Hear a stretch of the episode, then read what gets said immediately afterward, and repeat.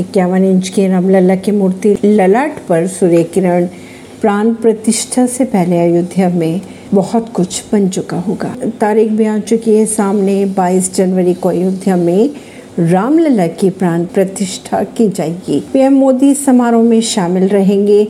दिसंबर 2023 तक राम मंदिर के भूतल का निर्माण कार्य पूरा हो चुका होगा। 24 जनवरी की अगर बात की जाए तो 24 जनवरी के बाद इसे आम लोगों के लिए खोला भी जाएगा। बात करें अगर अयोध्या में बन रहे राम मंदिर की तो अगले साल रामलला के प्राण प्रतिष्ठा हो जाएगी।